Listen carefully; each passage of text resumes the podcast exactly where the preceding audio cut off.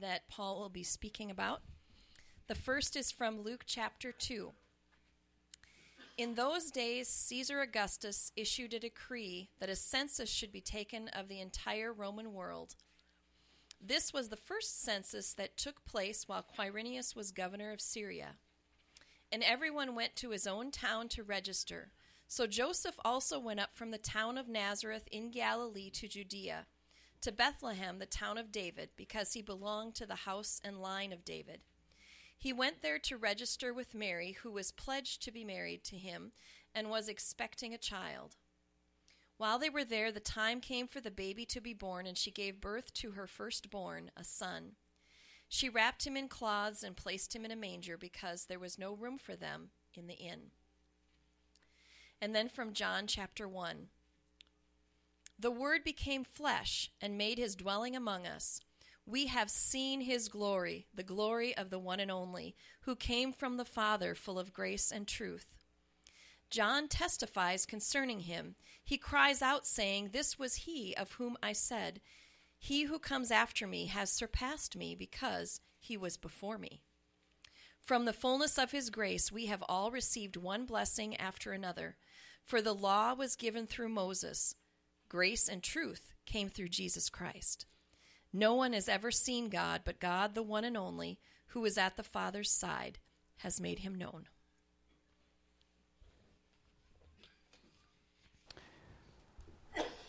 There seems to be a whole slew of movies that are coming out and starting a new tradition of different movies and stuff. But I still like, I don't know uh, about you, but I still like some of the classics, some of the older movies that come around. And, and uh, what are some of our favorite, uh, maybe movie classics? Uh, some for you guys. The Christmas story? The Christmas Story is probably a good one for, for kids. They really like that a lot. Uh, anybody else? Favorite classics that you. Wonderful life. It's a Wonderful Life. White, Christmas. yeah. What? White Christmas. that's that's probably that's a pretty old one. White Christmas. Well, so is it. It's a Wonderful Life. Um, other others. Miracle on 34th Street. Yeah. Okay. Where the postal service steps in and says, you know what, uh, you can.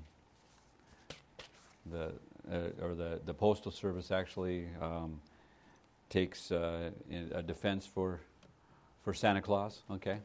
Any other ones you remember? Yep, Mike. Andy Andy Griffith. Okay, Andy Griffith Christmas maybe.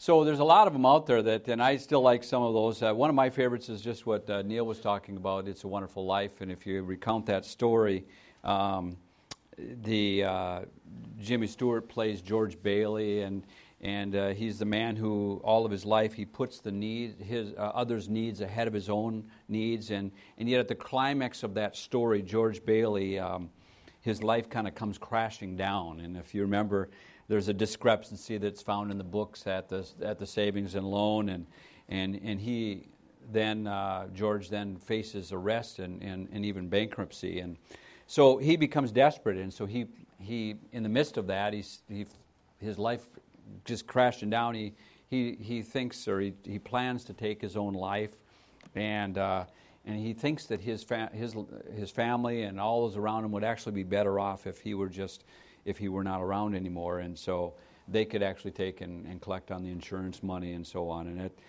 and at that point it's uh, it, it's really an answer to prayer that uh, his guardian angel a fellow by the name of Clarence couldn't have picked a better person than, than Clarence I think in that movie. Uh, but he's sent to help. And to teach George the value of his life Clarence shows him what his family in town would be like if, if he had never been born.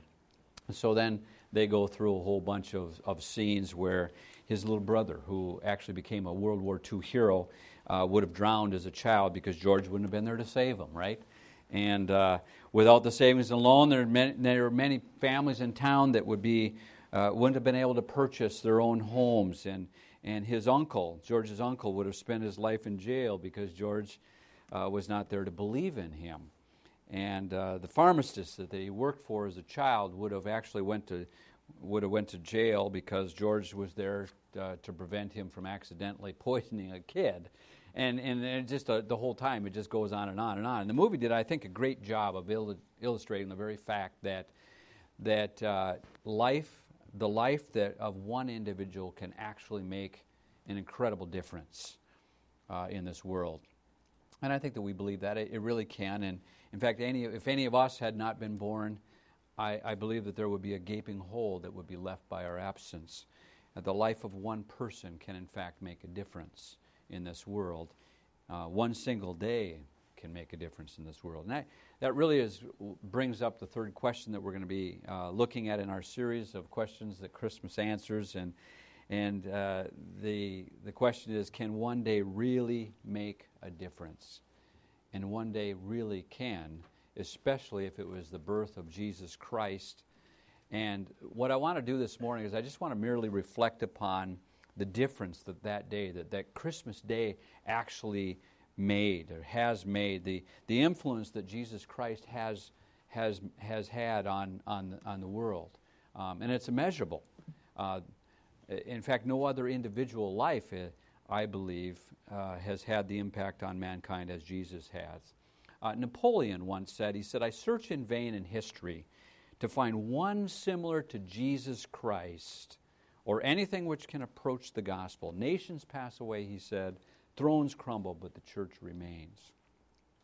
So I want to consider some of the, some of the things that, uh, uh, you know, putting this all together is, is kind of exciting because you look at the, the impact that Jesus has made, it's just amazing. But I, I want us to think, first of all, or consider, first of all, the, the throne of, of Caesar Augustus.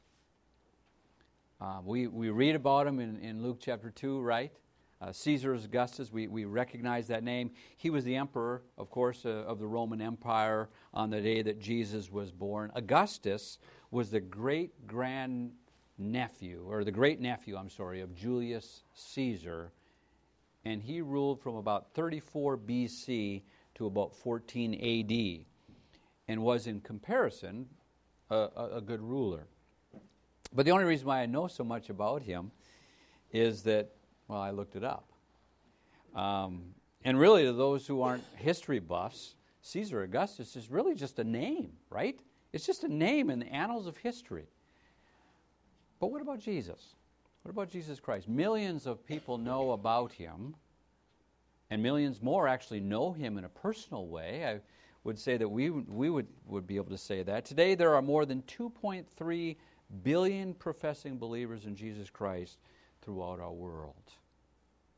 And so, as one writer so elegantly puts it, he says, All the armies that ever marched, all the navies that ever sailed, all the parliaments that ever sat, all the kings that ever reigned, put together, have not affected the life of man on this earth as much as that one solitary, solitary life, the life of Jesus Christ. Most of us, I think, are aware that, that uh, Jesus' coming has changed our calendar, right? Um, we date everything BC, before Christ, or, or uh, AD for Anno Domini, meaning the, the, the year of our Lord. Our division of the calendar into BC and AD is, is actually a Christian invention, and it really began to catch on as early as the 9th, cent- 9th century. During the era of Pope Gregory XIII, in the late 1500s, the Gregorian calendar, is, which is the one that we use today, was uh, formally adopted in Europe. And someone has commented on that by saying that Jesus has turned aside the river of ages out of, out of its course and lifted the centuries off of their hinges. And he has. And someone also said that, uh, you know, think about it, even the, the, the most uh, uh, dedicated atheist, every time he writes a check, has to, has to acknowledge that. Um, those, those dates and acknowledge Jesus. If, if Jesus were taken out of history, you would have to tear down all of the churches, all of the cathedrals around the world, some of the world's greatest architectures. Think about that. You know, today's service would be meaningless. It would be a waste of time because, uh, because if Jesus is, isn't important, then that which is done in his name isn't, isn't important either. And the apostle, as the apostle Paul said in, in 1 Corinthians chapter 15, verse 14, he says, if Christ has not yet, has not been raised, been raised, then our preaching is useless, and so is your faith. If Jesus had not been born, the majority of the great works of art of the ages would be lost. I mean, you think about that. Uh, there would be no Last Supper by Leonardo, Leonardo, da, Vin, um, Leonardo da Vinci. There would be no sculptures uh, or paintings like those of Rome's Sistine Chapel see on the, on the ceiling there painted by Michelangelo. Jesus has given art uh, many of its greatest themes. Uh, someone once said the idea that, that God spared not his son but delivered him up for us all has inspired the highest flights that pictorial art has reached. Without the influence of Jesus Christ, art would only, uh, would only allow us to capture on canvas that which is temporary, not that, not what is eternal. But you think about what the influence that, that Jesus has made on music. You know, some of the some of the most beautiful mi- music that has ever been written or, or sung or played by an instrument, all of that would not exist. If, if Bethlehem had not seen the birth of Christ that first Christmas morning, there would be no Handel's Messiah, nor would we have the music of Johann Sebastian Bach. Recently, I read that Bach dedicated every single note he wrote to the glory of God. Some people believe that Bach changed the direction of Western music. But that wouldn't have happened without Jesus Christ. Today, we wouldn't be singing some of the great hymns of the faith. Much of the contemporary music sung by, in, in, in honor of Christ would not have been written. Or you think about how literature would be how dull it would be without the words of the New Testament. It has been said that more poems have been written, more stories have been told, more, more pictures painted, more songs have been sung about Christ than any other person in human history. Because through such avenues as these, the deepest appreciation of the human heart can be adequately expressed. Consider the impact that Jesus' birth had on humanitarian efforts, right? To, to help the, the poor, to help the hungry. Uh, Jesus set the example, of course, by, of, of helping the poor uh, and of caring for the helpless. And he commanded his disciples to do, do the same, and they did. But you think about that. His life inspired the help programs such as the Salvation Army, the Red Cross, all of those. If Jesus had never been born, it's, it's really hard to picture what modern medicine would be like if it would exist at all. Following the example of Jesus, Christians have involved themselves in some of the greatest humanitarian causes, advances in medicine. Many historians give credit to Christianity for the creation of the hospital. It's amazing what you can find out by just reading through through an encyclopedia. For example, the Encyclopedia Brit- Britannica, which is obviously now online, right?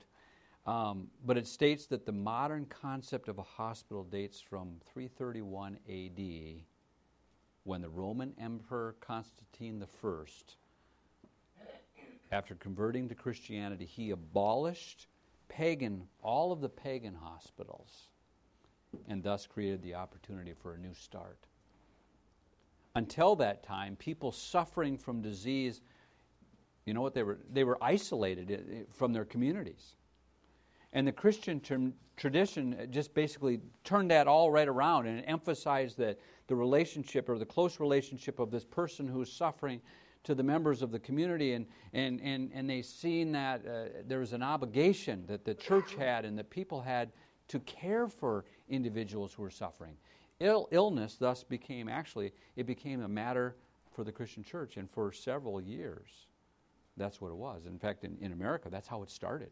In America, hospitals and care and things like that were that was part of the, the responsibility and, and something that the church carried out to begin with. There's an article uh, that was uh, in the Encarta Encyclopedia, um, and it states that the subsequent rise of the monastic orders uh, also resulted in the creation of hospitals, a little bit of what we've been saying. He says, which, uh, together with hospitals or with hospices and schools, functioned as an integral part of the monasteries that built them. So that was uh, something that, because of Jesus Christ, that we see that. Uh, uh, and then consider the effect that Jesus' birth has had on education. The greatest universities worldwide were founded by Christians for the very for, for very for Christian purposes. You think about Oxford, Cambridge, Har- Harvard, Yale, Princeton, and Princeton and others. I mean, all of those were founded with Christian principles. Or consider the Sunday school movement. Some, you know, we meet together for, for Sunday school. Our kids go do that. But the practice, the, the very practice of Sunday school, actually began in, in England in about the 1780s. And it was a way of, of giving secular and religious education to children who were unable to attend public schools because they didn't have enough money. They were too poor. Or they had to work somewhere in some factory someplace. And of course, eventually, Sunday schools began to focus only on religious education. Um, Jesus has also had an impact on the languages of our world. And Christian missionaries are responsible for putting into writing most of the world's languages because they wanted people to be able to read the Bible. And that is still true today. Today, more than 300 million people still do not have a way to write, write their own language. But organizations such as Wycliffe Bible Translators, Pioneer Bible Translators, those organizations and, and others like them have made it possible for people of different language groups to read the Bible for the first time. It's an amazing story when you read some of that. The possibility of mass producing the Bible is, is what motivated Gutenberg to invent the movable, movable printing, uh, movable type printing press in the 15th century. Uh, William Holmes McGuffey, a Presbyterian minister, authored, McGu- authored the McGuffey's Reader, which for years was held as the standard for grammar school education in our, in our country. My, have things changed. But we could go on and on and we could list uh, the impact that Jesus has made on things like science and government and economics and civil rights and, and, and basic morality. And it's, it's easy to prove that the day that Jesus Christ was born was the most important the day that has ever that ever was and that ever will be.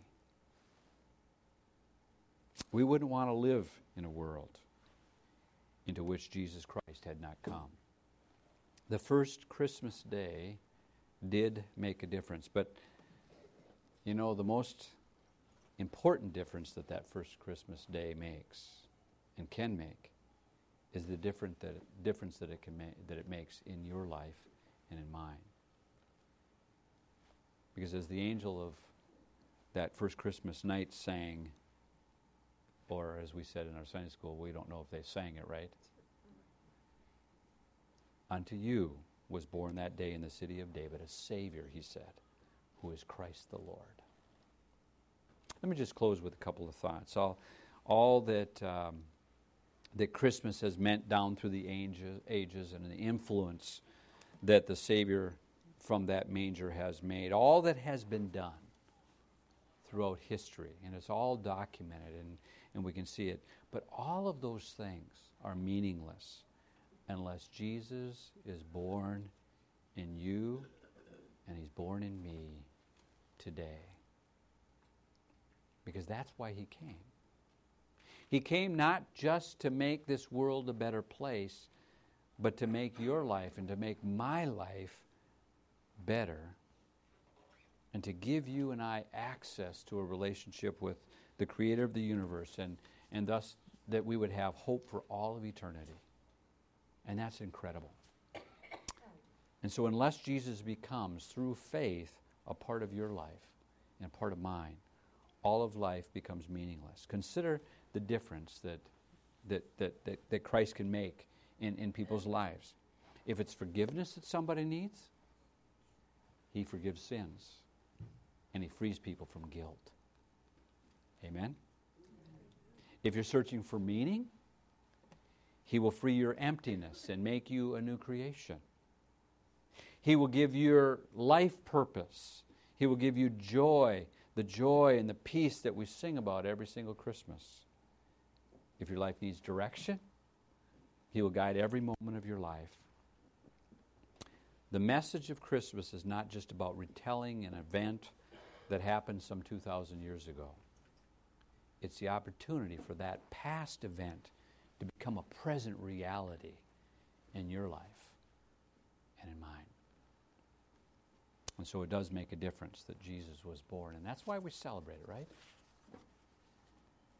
Let's pray together. Father, thank you for this day. And we, we thank you for this uh, program that the kids sang about and, and just singing the songs. And Father, it's important for us to, to be able to not just uh, sing them and to retell this event and to just go through the, the motions of the event each and every year, but to, to really to recognize what's being said and what, what you came to communicate, Father, through the birth of Jesus Christ.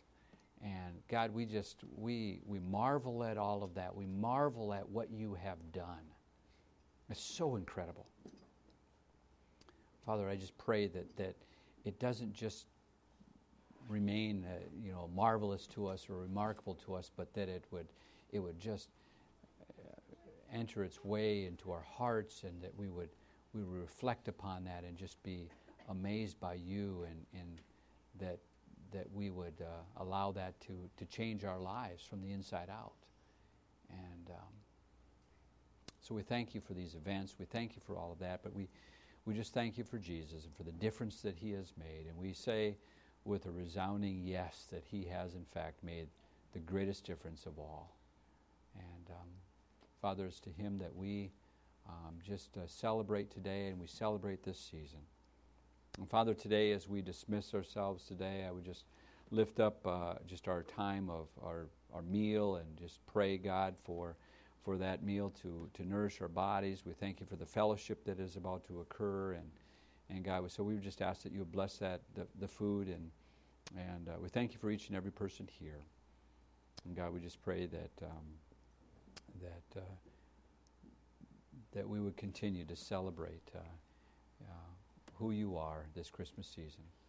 And we pray all these things in Jesus' name, and all God's people said.